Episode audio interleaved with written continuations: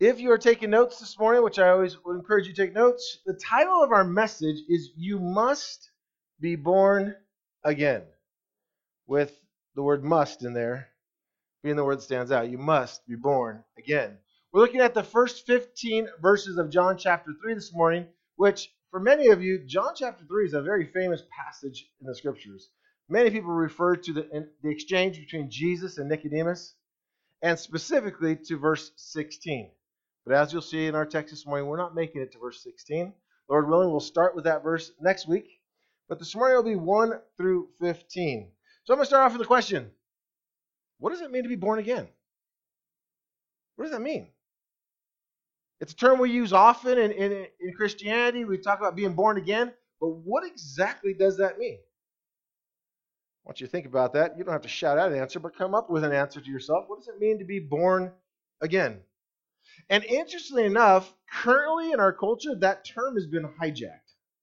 It's been hijacked and taken over, and now people say those who talk about being born again, they're these radicalized extremist Christians. You know, they're on the verge of all these crazy stuff. Those are those born again Christians. But the reality, as we'll see from Jesus' teaching this morning, is all those who are genuine believers in the Lord Jesus Christ are born again. That there's nothing wrong with that term. As a matter of fact, that's what we need. We need to be born again. We must be born again believers. As with every other study that we go through the book of John, and by the way, by the time, Lord willing, we get through the book of John, you'll have this verse probably memorized. But it's why did John write the gospel? Why did he pen this gospel? According to John chapter 20, verse 31, John the Apostle wrote it that these things are written so that you may believe that Jesus is the Christ, the Son of God, and that by believing you may have life in his name. So far, we looked at that verse every single week. And hopefully, sooner or later, you'll be able to tell me what verse I'm about to go to. We know, Pastor, you're about to go to John 20, verse 31, to tell us why these things were recorded. But they're so you might believe. Some people say, Pastor, you're so evangelical. You always give a message and drive home the need for salvation. These things were recorded for that very purpose. That we would know that we know that we know that we belong to Him. That none of us would go through this life being deceived, thinking that I know Jesus, and one day stand before Him and say, Depart from me, I never knew you. My calling, and the passion God has given me, is to love you and to teach you the truth and to encourage you to walk in the truth, to live out the truth, to know the truth, to be able to stand firm saying, I know that I have been born again. I know that God has made me a new creation. I know that I am His, that I have an everlasting hope, that there is no question or doubt in my mind, that I'm not trying to do more to try to earn God's favor, but I know what Christ has done for me, and I trust in that wholeheartedly. That's the encouragement to you. So let's continue this morning. If you're if you have your Bible open or you have your bulletin open, go ahead and stand with me as we honor the public reading of God's word together. John chapter 3. I'll be reading the first 15 verses again.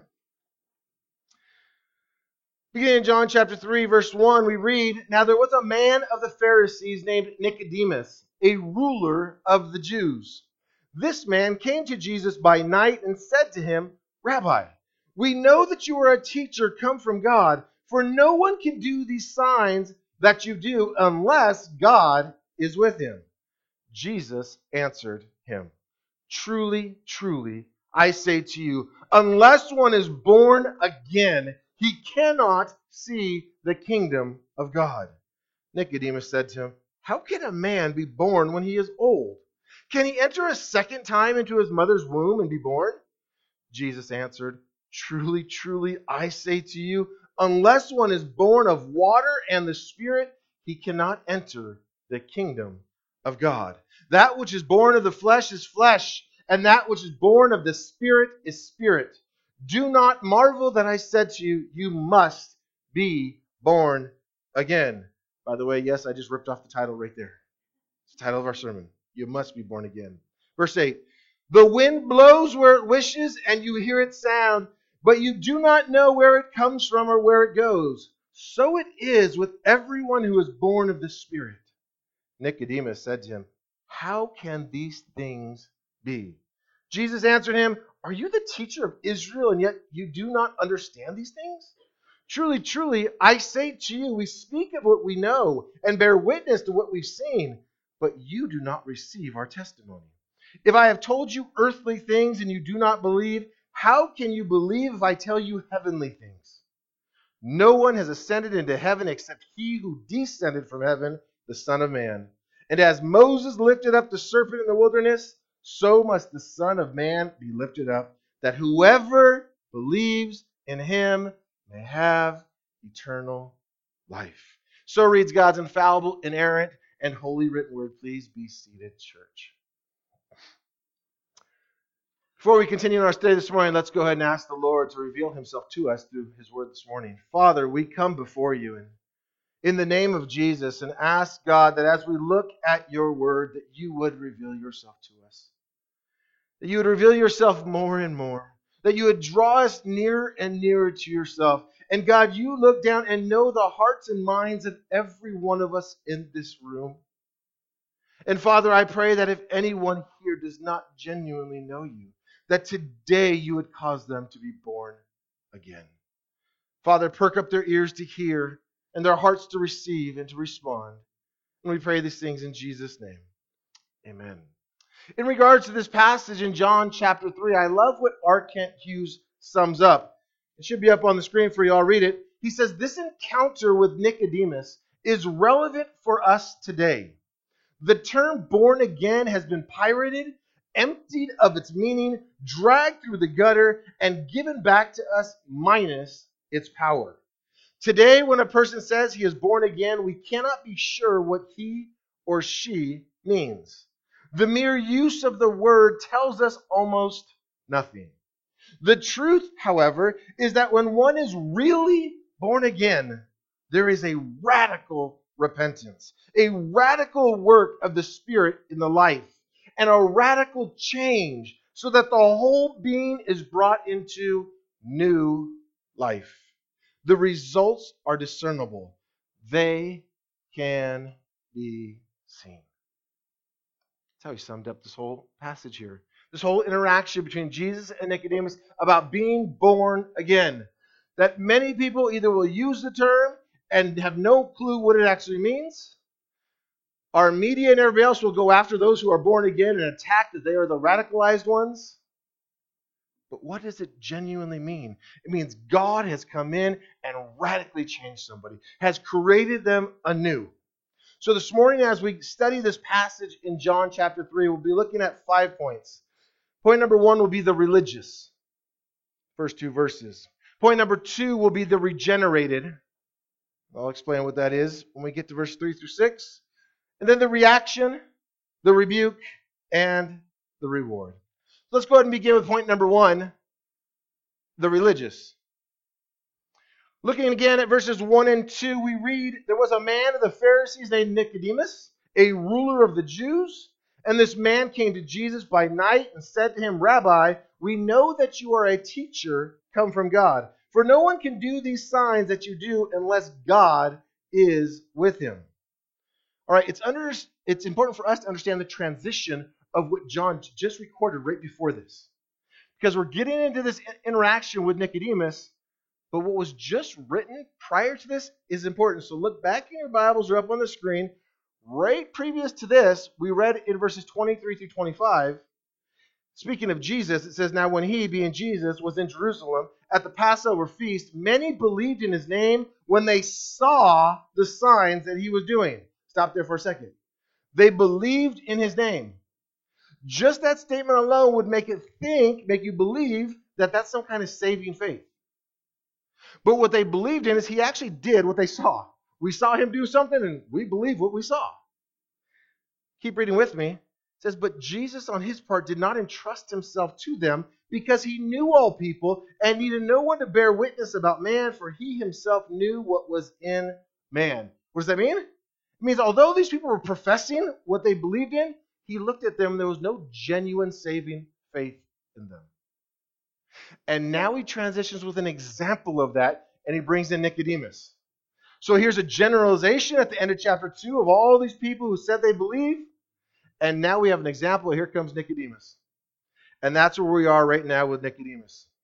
Someone who professes some type of belief but does not have a saving belief. Do you think that's an important topic for us to discuss? Absolutely. It's a life and death matter. Because if someone professes a belief that seriously doesn't save them, it's good for nothing except to deceive them. And that's why these things are written so that we might believe and have eternal life, that we might know that we know that we know that we are saved. And here we have this interaction with Nicodemus. We learn that he is a Pharisee and that he is a leader of the Jews. Some of you are well known or know well about Pharisees. They're a leading religious party. Their opposition or their rival would be the Sadducees. But the Pharisees often came from middle class, where the Sadducees came from the more affluent. So the Pharisees had a good rapport with the people because they related better to the people. This is who he was. Nicodemus came from the Pharisees. But it, excuse me, it also says that he was a ruler of the Jews. The Jews had what was called the Sanhedrin 70 people that gathered together that made up the law for all the Jews. Think of it like the Jewish Supreme Court. He was part of that group. He was very highly esteemed, very influential, very respected. And this man comes to Jesus. But I, some of you know a little background about what Jesus thought about the Pharisees. We read in the other Gospels of some things he said about the Pharisees. Those who outwardly acted all righteous, but inwardly were something quite different.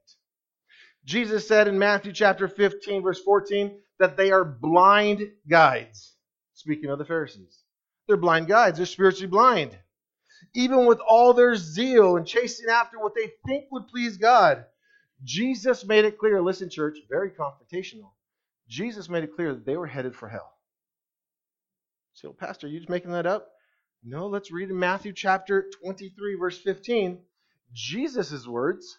He says, Woe to you, scribes and Pharisees, hypocrites! For you travel across sea and land to make a single proselyte. And when he becomes a proselyte, you make him twice as much a child of hell as yourselves. He has no proselyte, a follower, a believer in what you're teaching and your doctrines. You go all around to get more followers, and he says, You're leading them astray. You are blind guides.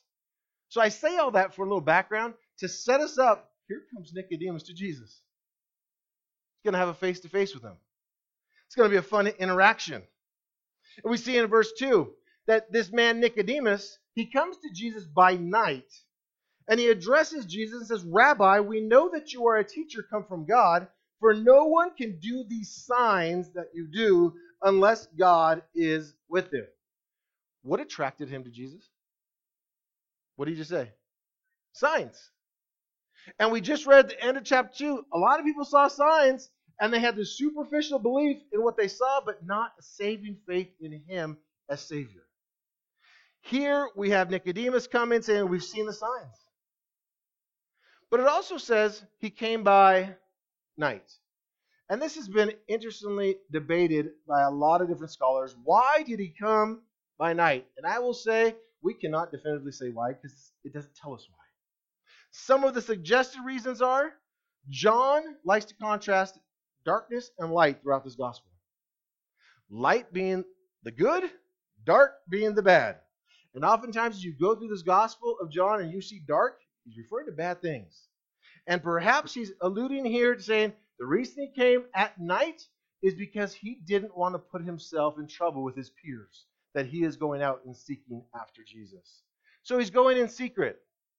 You guys know those who maybe go to church but don't want their neighbors or their friends to know? It's like, I'm in secret. I'm an undercover Christian. Scripture doesn't speak of that being a reality in anybody's life. Here we have somebody with a superficial interest, and the, perhaps they're scared of the consequences if anybody finds out. So, in any case, we don't know for, for definite why, but he comes by night. But we know how he addresses Jesus. He addresses him as rabbi. Rabbi meaning teacher. It was very respectful for him to come to Jesus and address him as rabbi because he, being Nicodemus, is very educated. As far as they knew, Jesus had no education. And yet he's coming and referring to him as rabbi. So he's greeting him as an equal. Sounds pretty lofty, right? He's greeting him as an equal. It sounds honorable, but right off the bat, think about it, it tells us how clueless he really is. He thinks that he's elevating Jesus' status by calling him rabbi when he's actually God. And he thinks all that he's doing to come before him, but he's truly a blind leader. Jesus was not his equal. Jesus wasn't even close to his equal.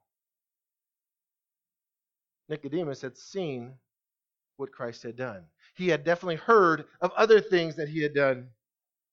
And now he comes and he says, We've seen what you've done. You must be sent by God. What else was going on right before this time? You guys remember chapter 1? Somebody else that was on the scene? John the Baptist? Well, no doubt all those reports also got back to the Sanhedrin of this guy out in the wilderness who's baptizing people into repentance and pointing to this Jesus as the Son of God, pointing to this Jesus as the Lamb who takes away the sins of the world. But with all that background, he comes before Jesus and he doesn't refer to him as God. He doesn't refer to him as Savior. He says, You're a teacher that has come from God. Truly a blind guide here we see in Nicodemus. Church, Jesus is more than a teacher. Would you agree that he's a great teacher? Absolutely. But far more than just a great teacher, far more than just a great man, he is God and he is Savior.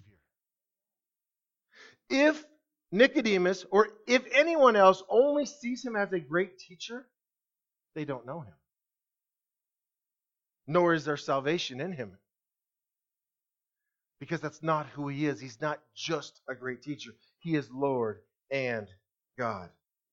But here Nicodemus comes and says, We know that you are a teacher come from God, for no one can do these signs that you do unless God is with him. Just like the other crowd that was before, they saw the works, but they denied who Jesus was.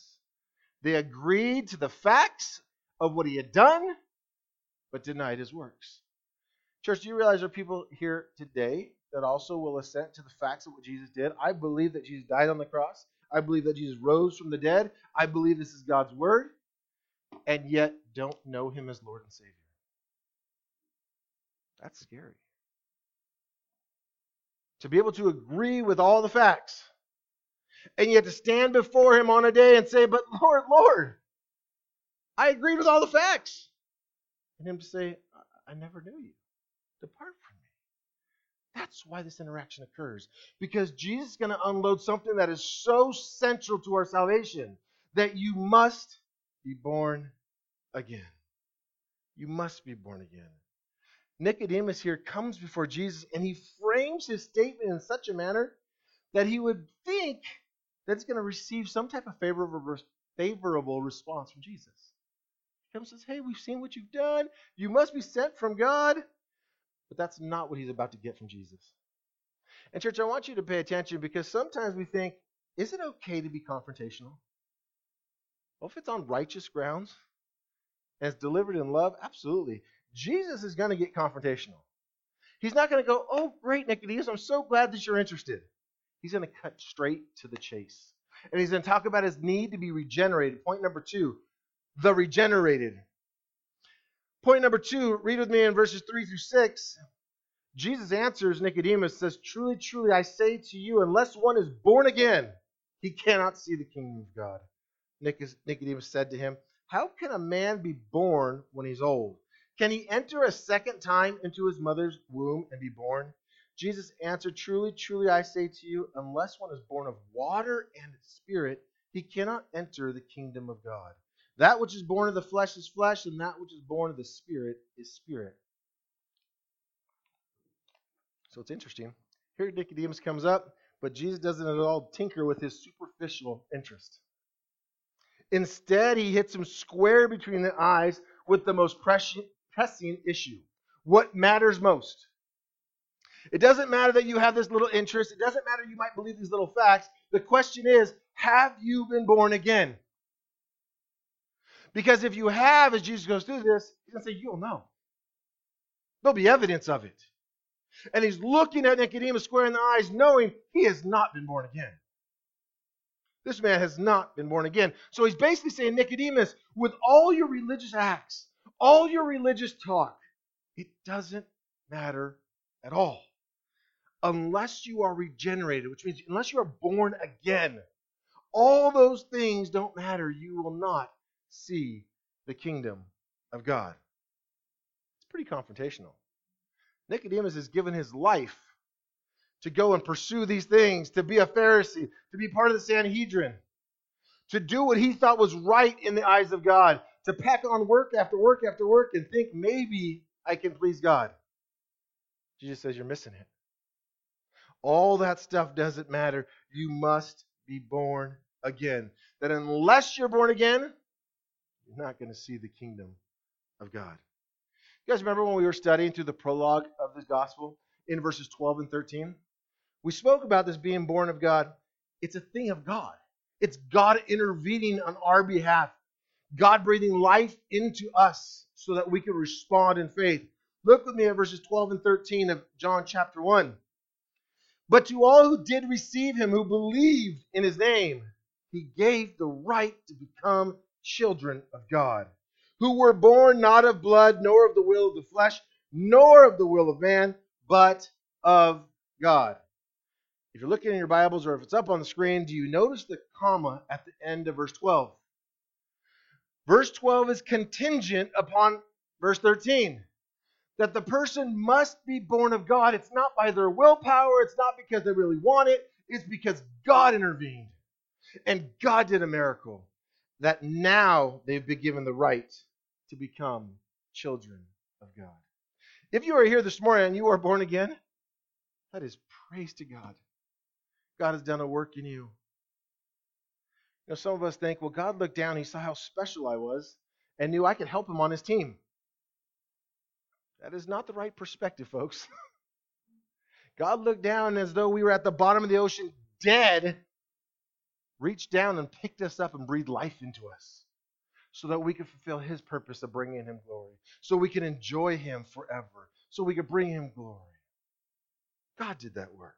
That's what this speaks of. It's a radical change of mind. Instead of thinking, I could just do more work and maybe God will accept me. Instead, God does the work. God radically saves us. He does the miracle. He breathes life into us. And says all our works, all our efforts of trying to get better or trying to maybe make it into heaven, all those are futile. We must be born again. So Nicodemus heard this just as people will hear it today and go, I don't understand. What does that mean to be born again?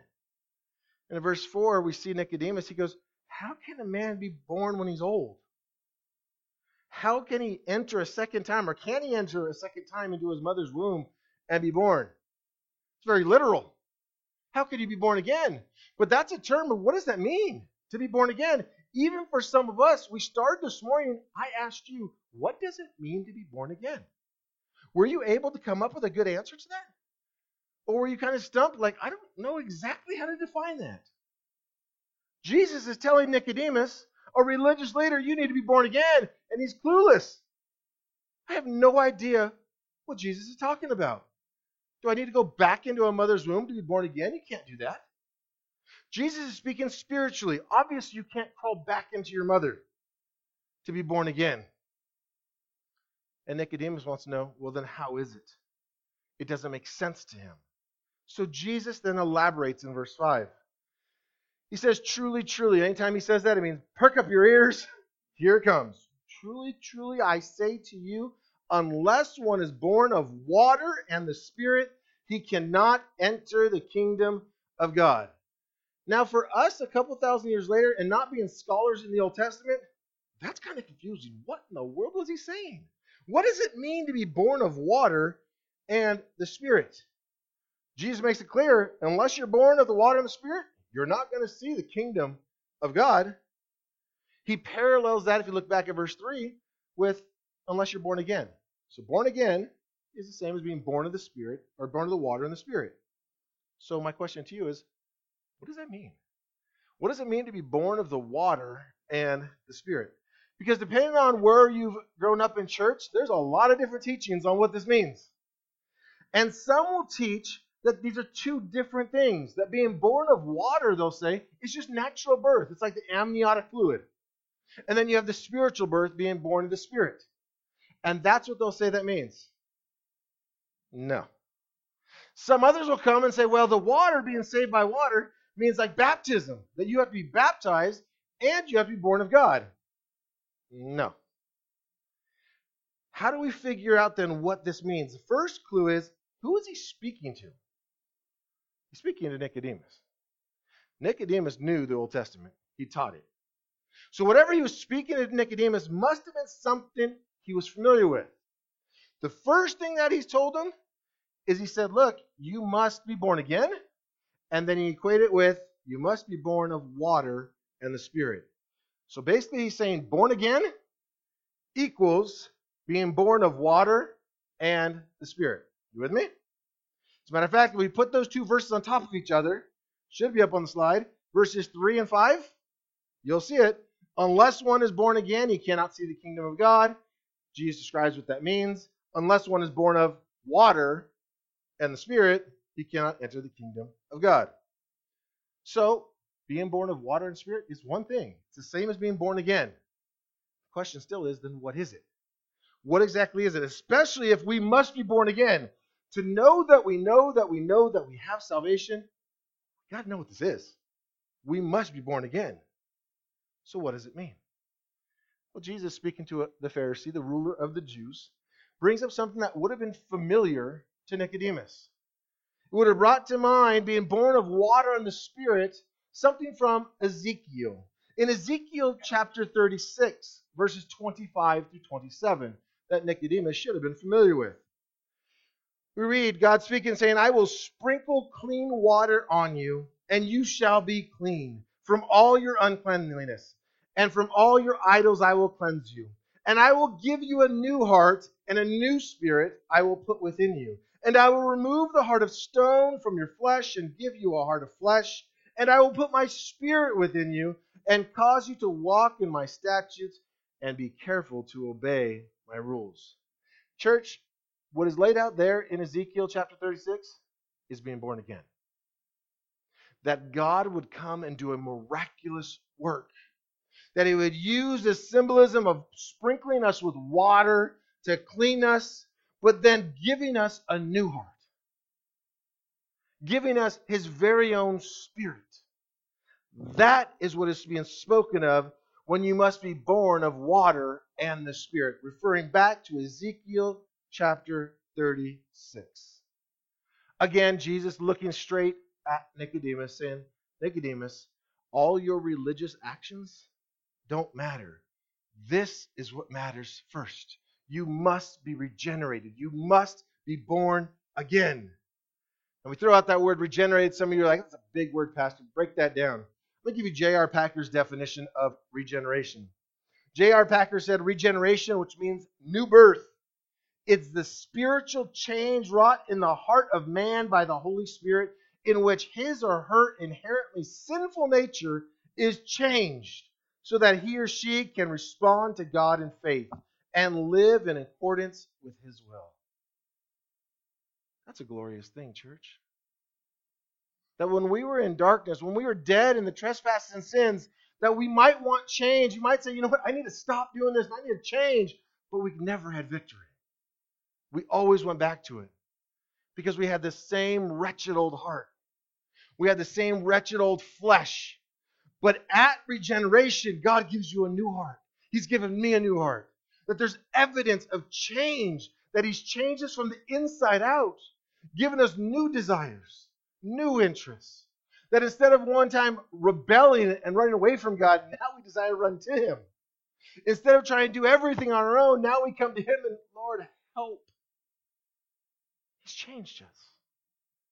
Radically changed us. This is why we read in Titus chapter 3, verse 5. Speaking of, of God, it says He saved us not because of works done by us in righteousness. He didn't look down and say, Oh, look, you're doing so good, I'm going to save you. But according to His own mercy, by the washing of regeneration and renewal of the Holy Spirit. Again, referring to Ezekiel chapter 36, giving us a new heart, giving us His Spirit.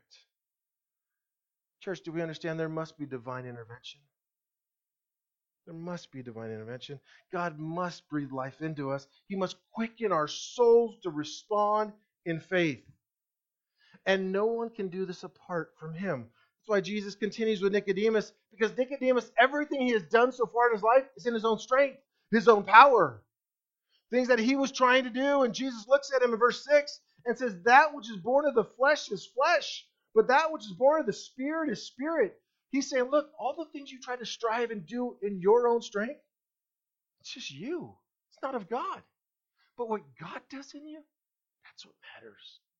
That's what matters. Later on in John chapter 6, verse 63, we read this It is the Spirit, God's Spirit, who gives life. Read after the semicolon. The flesh is no help at all. And if you know Greek and you want to tear that apart and see what that means at all, it means it doesn't help at all. Doesn't matter how much you want it or how much you're like, I'm going to go get it. It has to be the Spirit of God that does this. That this work of being regenerated, this work of being born again, is a work of God. We see here in verse 63 of chapter 6 the words that I've spoken to you are spirit and life, Jesus would say. This is truth. So Jesus looking dead at Nicodemus, a man who's trying to strive in his own power, trying to make his way into heaven. Jesus says, You can't do it. You must be regenerated. You must be born again. How do you think a wise, well educated man would respond in the face of that? Well, you'd hope he'd fall on his face and cry out and ask for help. But we see his reaction in point number three. The reaction was quite different. In verse 7, Jesus says, Do not marvel. Stop there. What do you think Nicodemus was doing when Jesus told him this? Marveling. Jesus says, Do not marvel that I said to you, You must be born again. He says, Do not marvel. Imagine Nicodemus looking there going, Oy vey, what do I do with this? He had no clue. He had no idea how to respond. He must be born again and he doesn't get it. It's not something he could do in his power. All that he's done up to this point was stuff in his own strength. And now he has to rely on God. Now it's where genuine faith would come in. I must rely on God. And he's going, I don't get it. Everything's been in my strength to this point. So Jesus, knowing that he's puzzled, gives him an illustration in verse 8. And the illustration is to show how the Spirit works. He says in verse 8, he goes, The wind blows where it wishes, and you hear its sound, but you do not know where it comes from or where it goes. So it is with everyone who is born of the Spirit. The first thing, it's interesting that Jesus uses the wind as an illustration, because in the Greek, the word wind and spirit are the same word. It's really close to what he's talking about here. Just like the wind is just like the spirit. But he, what he's saying is Look, the wind goes where it wishes to go, and the Spirit goes where the Spirit wishes to go. And you cannot see the wind or where it's coming from or where it's headed to. And so, too, you cannot see where the Spirit's coming from or where the Spirit's headed to. However, Jesus is saying, you could see the effects of the wind. You could see the leaves shaking. You could see dust blowing up. Or for some of us, you could see your hairdos messed up. Not mine, of course. What Jesus is saying is just like the wind will leave an effect and you can see where it's been, so does the Spirit of God. That when the Spirit of God goes somewhere, you can see the effect of God's Spirit. Think about that. When someone has been born again, the Spirit is evident in their life. Just as when the Santa Ana winds kick up, the wind is evident in your life. As you come in church and your hair is a foot wide and a foot tall, we know that you've been affected by the wind. And so, too, when the Spirit of God infiltrates someone's life, we see the effects in that person's life. That they are transformed, they are renewed from the inside out. No, their hair isn't necessarily messed up, but their life is changed. It is radically changed. There's no guessing whether or not that person has been born again because the Spirit leaves evidence that that person has changed. From the inside out. It's not just change, it's radical change. The Bible puts it this way in 2 Corinthians 5:17. It says if anyone is in Christ, he is a new creation. He's not altered or modified. He is new, brand new. The old things have passed away. Behold, the new has come. Brand new. This is the work of the Spirit, a radical change. The word comes from metamorphosis. It's radical change. It's something entirely new. And it's what happens when someone is born again. They become a new creation. Peter says in 1 Peter chapter or excuse me, 1 Peter chapter 1 verse 4 that we become partakers of God's divine nature. Listen that again. Partakers of God's divine nature. Think about that. The same Spirit of God now dwells in those who are born again. Again, not an altered version, not a modified, not a little piece, but the same Spirit of God now dwells in His children. That if you are a born again Christian here this morning, you have God's same nature, His same Spirit within you. That's crazy. You sit and hold on to that one for a second, it's like mind blowing. Jesus still looking face to face with Nicodemus. He continues. We'll look at point number four, the rebuke. Point number four, the rebuke. We'll continue verses 9 through 12. Nicodemus says to Jesus, How can these things be? Stop there. Who is Nicodemus? The religious leader. He's the one going out teaching everybody else. He's the leader of the Jews, part of like the Jewish Supreme Court that oversees everybody, and he has no clue on these spiritual matters. It's like, how can these things be? So here comes the rebuke. Verse 10 Jesus answered him, Are you the teacher, the teacher? Are you the teacher of Israel? And yet you do not understand these things? Truly, truly, I say to you, we speak of what we know and bear witness to what we've seen, but you do not receive our testimony. If I have told you earthly things and you do not believe, how can you believe if I tell you heavenly things? Okay, think about this interaction. Nicodemus was so, so educated. He was so, so religious. He tried his best to live with integrity. He tried his best to live with justice. He worked hard at trying to do good. But none of those things helped him when it came to truly spiritual matters. He was dumbfounded when he was told that he must be born again. His only response to all that is, How can these things be? All that I've been doing my whole life, all that I've put in, all the effort, you mean that doesn't matter? Jesus says, No, it doesn't matter. What matters is whether you are truly born again, whether there's evidence that the Spirit of God has radically changed you. Jesus himself, knowing this man in front of him is not born again, there's a superficial interest in this man. So Jesus addresses him, knowing his heart, knowing his pride as being the ruler of the Jews, and Jesus challenges him. Pretty confrontational words of verse 10. Are you the teacher of Israel? kind of chiding. He's, he's poking at him. You, you call yourself the teacher of Israel? And you don't understand these things? He's addressing Nicodemus' arrogance. He's addressing his spiritual blindness. He's showing him he's in need of something else. Nicodemus, all that you've been doing, you're in error. How will he respond? What will Nicodemus do? Jesus continues to plead with him. He goes, Look, we speak of what we know, we bear witness to what we've seen, but you do not receive our testimony. Saying, Look, we come to bear witness. Spirit, Christ, they're there bearing witness, and you don't believe. Because how can I tell you anything else if you don't believe these simple matters? It all starts with being born again. We're not going to build any spiritual things on top of this. The foundation is being born again. And Nicodemus, if you're telling me you don't get that, there's nothing else to say. This is foundational. But, church, this is also so sad. Being born again is essential to having genuine faith, to have faith that saves. And that faith is the gift of God. It's the result of God breathing life into us, the result of regeneration. that God would come and breathe life into us and give us the ability to place our trust in Him. Nicodemus didn't want any of that. Nicodemus wanted to do it in his own strength. He wanted to show that he could make it to heaven, that he could do enough and make his way there, that he could study enough, that he could try to do enough good deeds, that he could rise to the different levels of leadership and somehow believe he could make it into heaven. When the reality is, salvation is a gift of God. We know in Ephesians chapter 2, verses 8 and 9, that it says, For by grace, grace, getting what you don't deserve, for by grace you have been saved through faith. And when we speak of faith, that's not of your own doing, it's a gift of God.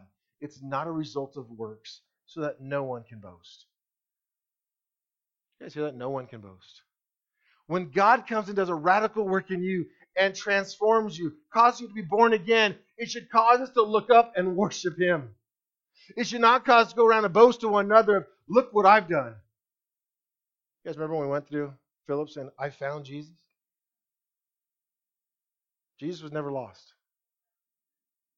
He came to save those who were lost, that being us. But this leads to our last point. The most glorious point here is the reward. There's a reward in all of this of being born again. Jesus finishes his conversation. Actually, we're going to continue in it next week, but in our text this morning, in verses 13 through 15, he says, No one has ascended into heaven except he who descended from heaven, the Son of Man. Who's he referring to? He's referring to himself. He's basically saying, Look, the person who has authority on this is the person who has full access to heaven back and forth, and that's me. I'm the one who's come here and has full authority on what I'm telling you. But then he refers to something to perk up the interest and the knowledge of what Nicodemus already has. Verse 14. He says, As Moses lifted up the serpent in the wilderness, so must the Son of Man be lifted up, that whoever believes in him may have eternal life. First thing he says, Look, I have all authority to claim these things. I am the one who has descended and has ascended into heaven. And he turns to this, this event that Nicodemus should be very well familiar with and it refers to Numbers chapter 21. I'll read the little portion there in Numbers 21, starting in verse 4. It says, From Mount Hor they went, or they set out by the way of the Red Sea to go around the land of Edom. And the people became impatient on the way, speaking of the Jews.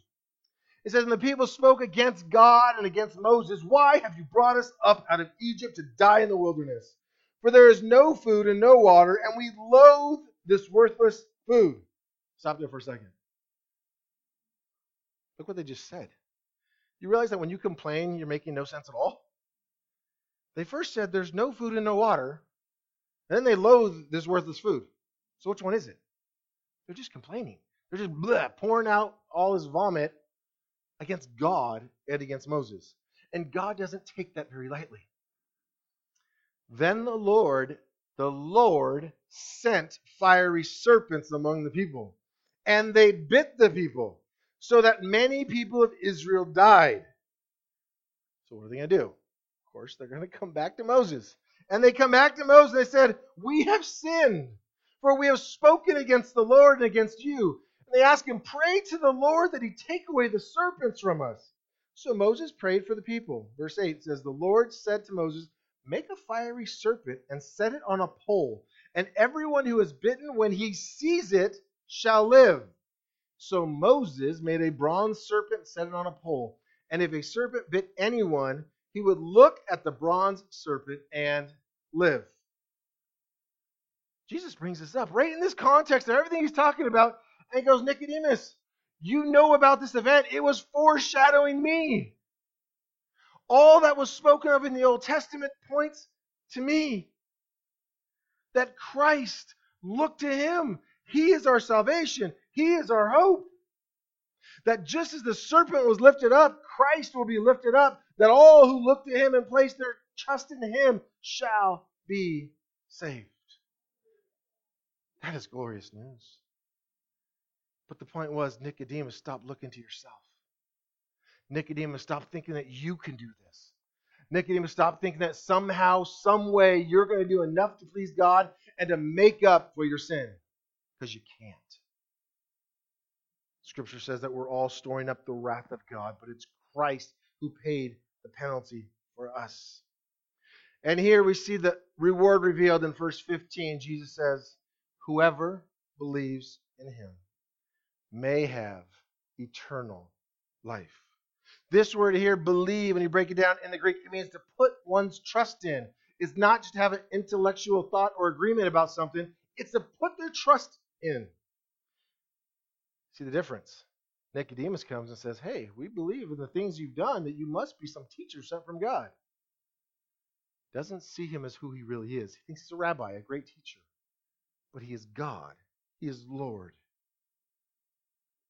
So it's action that matters. What are we going to do with what we know? To rightly place one's full trust in Jesus is the right response. The reward here, Jesus says, eternal life. To experience the kingdom of heaven both now and forever. Believer, do you know that you can experience the kingdom of God now? It's not just like we sang, Come Lord, you know, that's great. The glorious time when the Lord comes back. But we can experience the kingdom of God now. And not just now, but now and forever. What does that mean? It means we can enjoy God's presence and God's protection now. It means we can possess now a peace that surpasses all understanding. It means now we can be captivated by perfect love. It means now we can seize an unfailing hope. It means now we can have purpose given to us by God. That God chose us to bring him glory. That's just part of the reward, but it's part of the word we can experience now and forever. The question for us this morning is Have you been born again? And not by language only.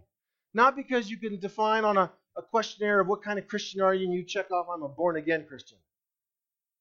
Just because the census lists that doesn't mean that people are genuinely born again. The statistics say that I think America is like 73% born again Christians. But a third of them don't believe this is even God's word. I mean, it just goes down and down on how you define what a born again Christian is.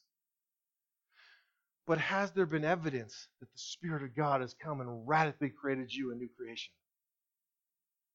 It's been rightly said that if Christianity was against the law, is there enough evidence in your life to convict you in a courtroom? There's enough evidence. And I'm not talking about Nicodemus's evidence of look all I've done, look all the striving, and, and I've achieved this level of leadership. I'm talking about a radical transformation from the Spirit of God, that a new heart has been given to you, new desires, new purpose, new pursuits have been put into your life. So if you've answered yes to that, praise God. Be in awe of who He is. Thank you, Lord, for doing this work in my life. But if this morning you stop and you question and go, I don't know, it might be necessary to look at Nicodemus and then look in the mirror and go, Is this faith that I proclaim, is this profession in Christ that I proclaim, is it genuine or is it just me? Is it things that I'm just trying to be religious? I'm trying to get better. I'm trying to learn more. I'm trying to strive in all my power. And the reality is, there's no evidence that the Spirit of God has done anything. If that's where you're at, Jesus, Jesus would say, Repent and believe. Two glorious words. That His Spirit would draw you to repentance where you realize, God, I truly want to know you. I want to have genuine faith in Jesus Christ, and I can't do that apart from you, God, drawing me. If that makes sense to you, it's because God's Spirit's working in you. Otherwise, the scripture says it's foolishness to those who are perishing. You say, Pastor, that's absurd. That's the most stupid thing I ever heard. Well, guess what? Scriptures say you're perishing. It's not a good thing. But if this morning you feel an urgency of, I need to do something with what I've heard, I need to respond, that's by the grace of God that He would invite you to come and place faith in Him, to repent and to believe. And, church, I urge you, respond. Don't be like me and my diet that's going to start tomorrow. It's not working very good. That whole tomorrow thing doesn't work. And the urgency of repentance and faith, the reality of salvation, is that tomorrow is promised to no one. I heard the craziest story on the news about a month ago of this 24 year old kid driving on the freeway, kicks up a piece of rebar, or the car in front of him kicks up a piece of rebar. It comes straight through the windshield, impales him, and kills him. He didn't expect that to happen that day. I don't think anybody thinks that a piece of rebar is going to get kicked up on the freeway, fly perfectly through your windshield and straight through you and kill you. And I don't say that to, to startle you and make you, oh, now I'm being scared into salvation. But the reality is, we can't put off spiritual things. That if the Spirit is drawing us, today is the day of salvation. But in our text this morning, we've got Nicodemus. And when it comes to Nicodemus, we're unsure. We're unsure of what happens to Nicodemus. We're unsure if we're going to see Nicodemus in heaven. And, church, I don't want you to be in that same boat. I don't want you to be unsure. I don't want us to be unsure about one another. Nicodemus, all we know about him is that he came to Jesus in a superficial belief, not a saving belief. But later on, we see that he does do some things that might be evidence of faith, or they could still be superficial faith. We don't know. We know that he boldly defends Jesus to the Sanhedrin in chapter 7. We also know that he comes with Joseph of Arimathea to help prepare Jesus' body for burial. But neither of those tell us for certain whether or not he was ever born again. He could have still respected him as a rabbi, as a great teacher. We're unsure with Nicodemus. Church, don't be unsure about your own salvation. If the Spirit of God is prompting you this morning, respond by repentance, turning to Him, turning away from yourself, trusting entirely in Jesus Christ, being thankful for what He has done on your behalf. That it is finished, it's done. He's done it all. And now we can enjoy the reward. Let's pray. Father, Perhaps one of the most tragic interactions we see in Scripture. God, I think of the, the rich young ruler who would also come to Jesus and turn away sorrowful. And here we see Nicodemus come with a superficial belief and perhaps leave with the same superficial belief. God, I pray in Jesus' name, through the power of your Spirit, that you would draw any man or woman in here today that has come with a superficial belief that on a questionnaire they would agree to the facts about Jesus. They would agree to the facts of him dying for us, rising for us. They would agree to the facts of the Bible being your word, but they've never been born again. Father, I pray that you, today you would intervene, that you would draw them unto yourself, that you would give them the gift of faith, that they'd be able to respond in repentance and faith in Jesus Christ. That today there would be evidence of the Spirit of God coming and giving them a new heart, that they would be regenerated. That it would be evidenced by all. And they would grasp and get a hold of and enjoy salvation. God, for the rest of us in this place, God, might we be humbled by your word. Might we be in awe of your amazing love towards us. God, may we pursue you with the Spirit you've given us to bring you honor and glory. And we pray these things in Jesus' name. Amen.